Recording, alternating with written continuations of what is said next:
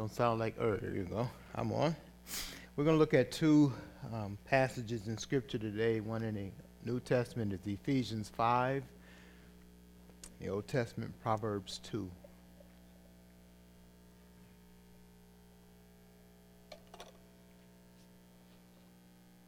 Ephesians 5, verse 16 says, Look carefully then how you walk, not as unwise, but as wise, making, making the best use of the time, because the days are evil.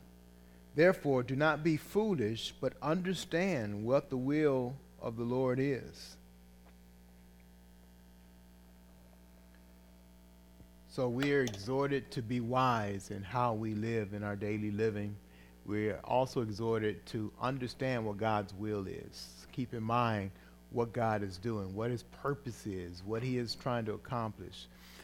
I need to, to keep that focus. Otherwise, I get into just the everyday rut of what you do. You wake up in the morning, you have a routine, and you do certain things. But we need to be mindful that um, God has a purpose in mind. Our day may be routine, but we don't do it in a routine way. We trust God, we look to his wisdom, and, and we, we see what he is accomplishing and what, he's, what his purpose is in, in uh, what, how, our, how our lives fit into that purpose. And it gives us that sense of purpose instead of the rat race that everybody else around us is running in, and sometimes that's a very futile thing to do.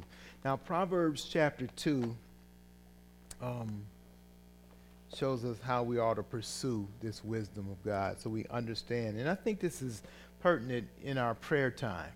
Uh, how can you pray?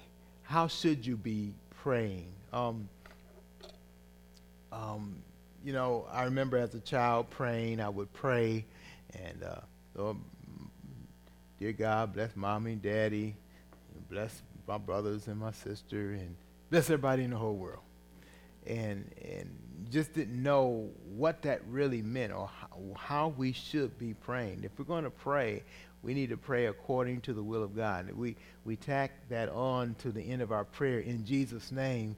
We need to understand that means according to His authority and what's according to Jesus' authority is the purpose of God. Remember Jesus as he prayed in Matthew 26, he said, Father, if it's possible, take this cup from me. He was on the way to the cross, and in his agony, in the thought of what he had to bear, humanly it was unbearable. Lord, take it from me. But then he says this, and this is so important Nevertheless, your will be done. In other words, even though you, it may be your purpose for me to go through something difficult, I want your purpose to be completed and accomplished in my life, not just for my ease or my comfort, but for your purpose and your will. And I think that should help us as we go through some of our difficult times, um, that, that, that we realize that there is a purpose in mind. God does have a purpose and, and a will, and He's accomplishing that will we just need to get some insight into it and, and, and trust in God, even if we don't know uh, what He's doing and, and, and, and what He's going to accomplish or the way He's going to accomplish in the mess that we're involved in at the time.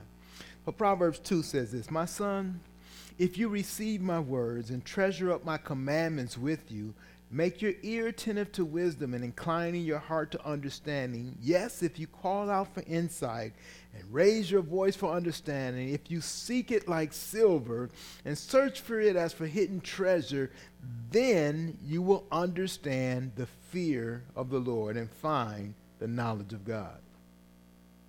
What he suggests here is that there is a searching process. Um, we don't just accidentally fall upon um, wisdom and understanding and, and, and understanding the Lord. He wants us to seek Him diligently. He wants us to make it a priority. So I'm reminding myself as I ri- remind you to make God's purpose, make His will, make wisdom in your life, knowing God's purpose, understanding, living it out, make that a priority in your life. Look at those verses again. It, he says, My son, if you receive my words, how do we receive God's word?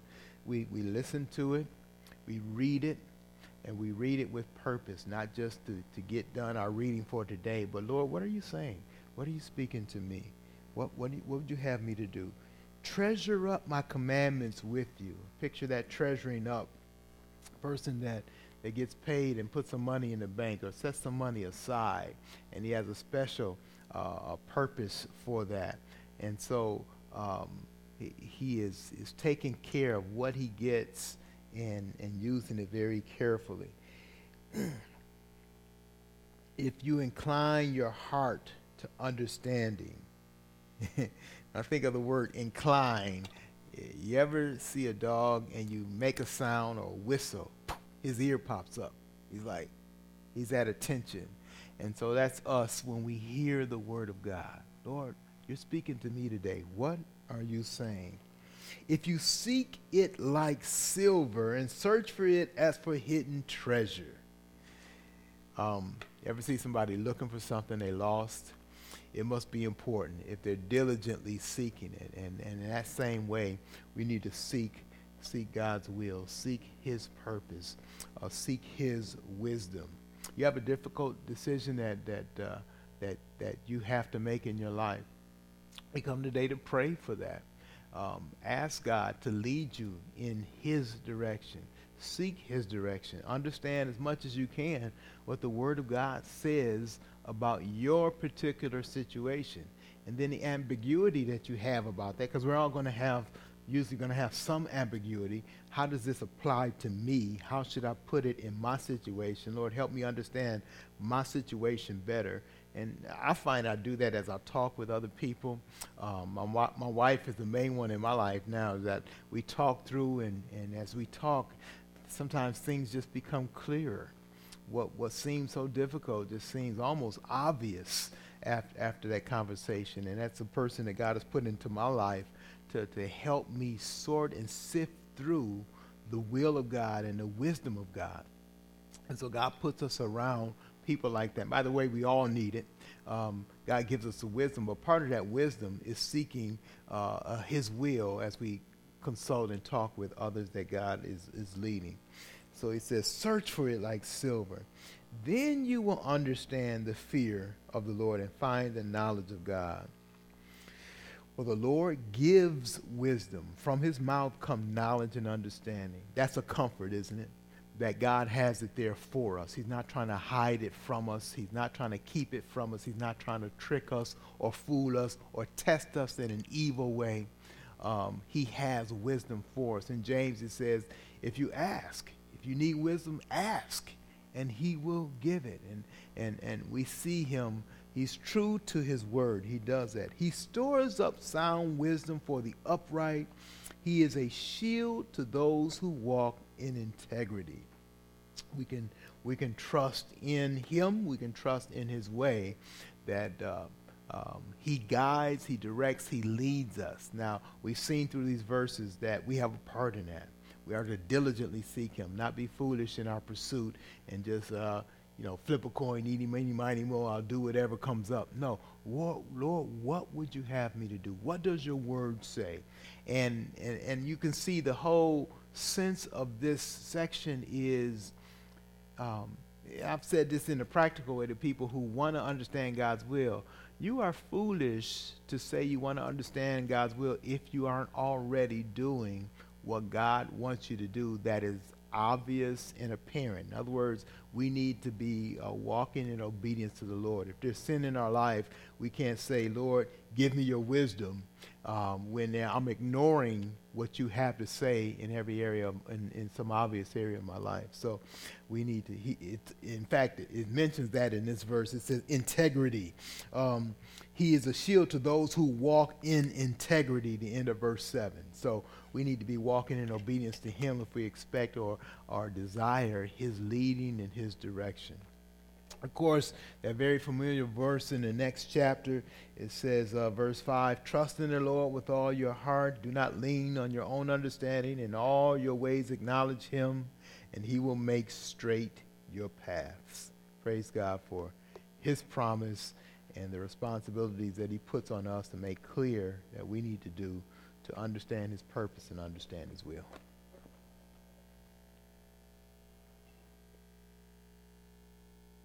Good evening. This will be our last meditation in the book of Amos.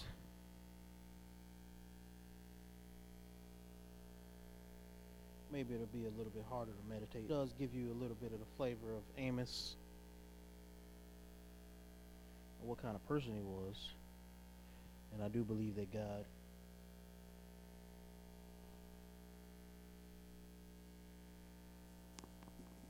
seven verse ten. Then Amaziah, the priest of Bethel, sent to Jeroboam, king of Israel, saying, Amos has conspired against you in the midst of the house of Israel. The land is not able to bear all his words. For thus Amos has said, Jeroboam shall die by the sword, and Israel must go into exile away from his land. And Amaziah said to Amos, O seer, go flee away to the land of Judah, and eat bread there, prophesy there, never again prophesy at Bethel, for it is the king's sanctuary, and it is the temple of the kingdom. Then Amos answered and said to the Amaziah, I was no prophet, nor a prophet's son, but I was a herdsman and a dresser of sycamore fields. But the Lord took me from following the flock, and the Lord said to me, Go prophesy to my people Israel. Now therefore hear the word of the Lord. You say, Do not prophesy against Israel, and do not preach against the house of Isaac.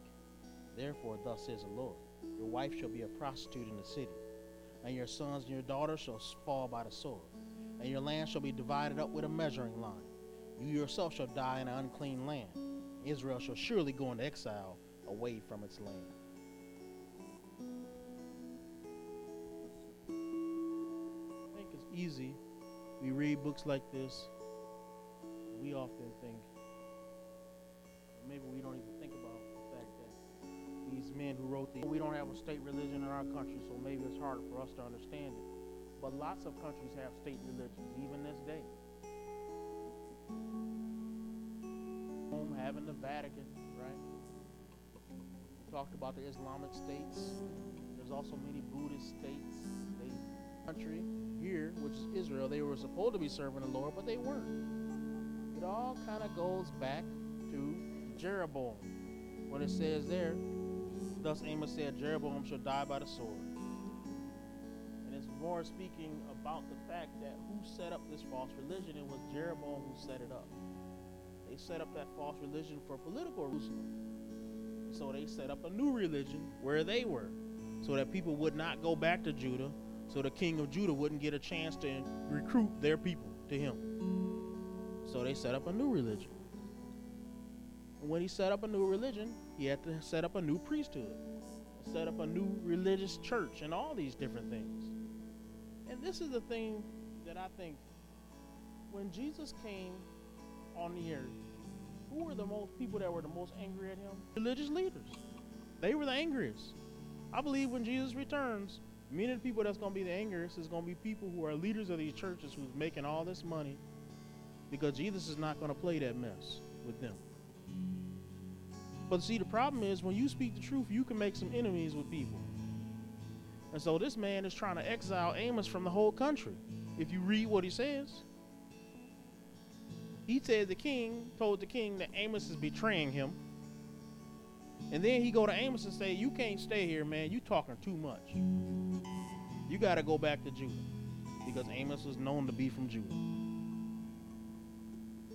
And he tried to make it all flowery. Amos tells him, "Listen, you're talking to the wrong guy. I didn't presume to be a prophet on my own. God called me to be a prophet. Neither did I choose the words that I speak. So you cannot tell me not to prophesy unless you can tell God not to send me. Now here's what God has said about you. I think many times we as Christians we get defensive when somebody accuses us of something in the name of the Lord. Amos was not that kind of guy. Amos went even harder.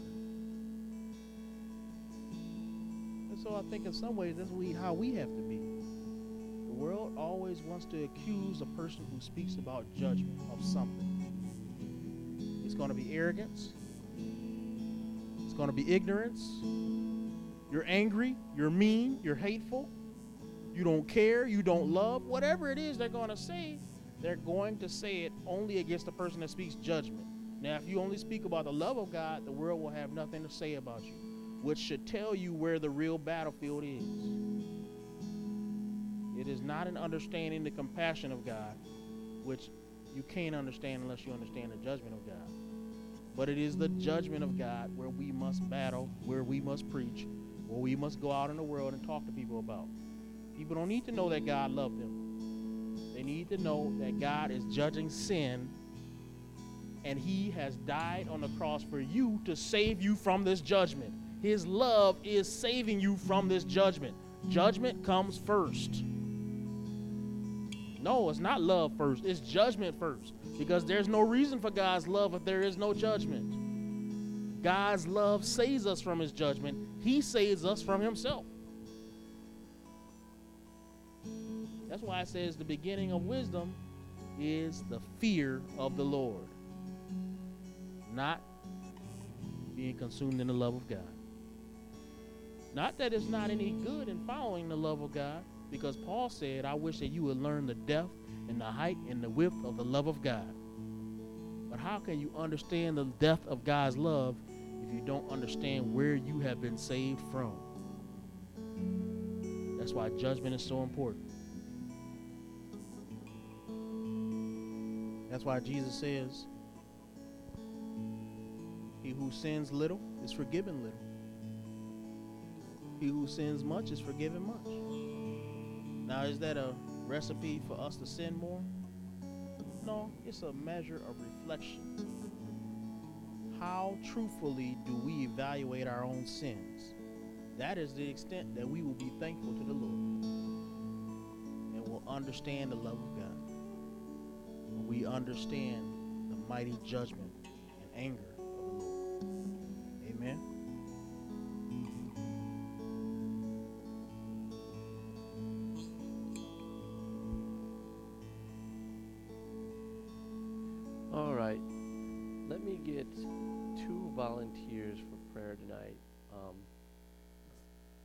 easy topics. I will give them to you when you volunteer, so don't stress. It will be very easy to pray for. Um, but I want to just get two volunteers. Thank you, you two, for stepping up and volunteering. Volunteering should not be difficult in the house of God to pray. I'm just going to say that as a little rebuke. Um, Shant, can you please pray for um, just a lot of the people that are suffering from medical issues, the medical things that we've got going on a lot in the church? Um, just seems like just talking to people, a lot of stuff's just been going on, and a lot of people have been kind of stressed and under um, just health problems with that. Nick, can you pray for um, financial issues? A lot of people in the church seem to be going through financial troubles, and especially now, I, I feel that is very much linked to um, us really trying to stir people up to continue to give and give willingly. And I think that um, Satan really wants to hinder that. I mean, obviously, any hindering, even on giving, hinders the ministry. So he's going to fig- figure out any way he can. Just talking to different people here, a lot of people got stuff going on crazy in their life and just stuff that's really struggling them financially as well. So can you pray for that? And then I will close this. Oh, these are little things for you, Lord, but to us at the time, they seem like great things. We lift up a lot of the health issues that's been going on. That's really been playing. I that you allow them to continue to be a witness when they're going for treatments or when they see the doctor, that um, they can continue to just point to you and point that happen to these frail bodies, but it's all in your control. And we just ask that you continue to do your will in our lives and help us to continue to just see what it is when we're going through those difficulties of sicknesses and injuries. I ask that you just be with um, our finances and a lot of the finances of the people in this church, Lord, who um, are just struggling with surprise things and things that are just um, creating stress in their lives um, because finances are such a big part of our lives. I ask that you continue to just provide for them, continue to give them comfort, knowing that you are in control of finances as well, um, that you um, can increase and decrease. Help this church financially, Lord. We ask to continue to just provide for this church to hinder any works of the devil that may be hindering the ministries here financial by financial means, Lord, and continue to just um, bless those in the church who are giving and cheerfully giving that they can give more. And in your name we pray.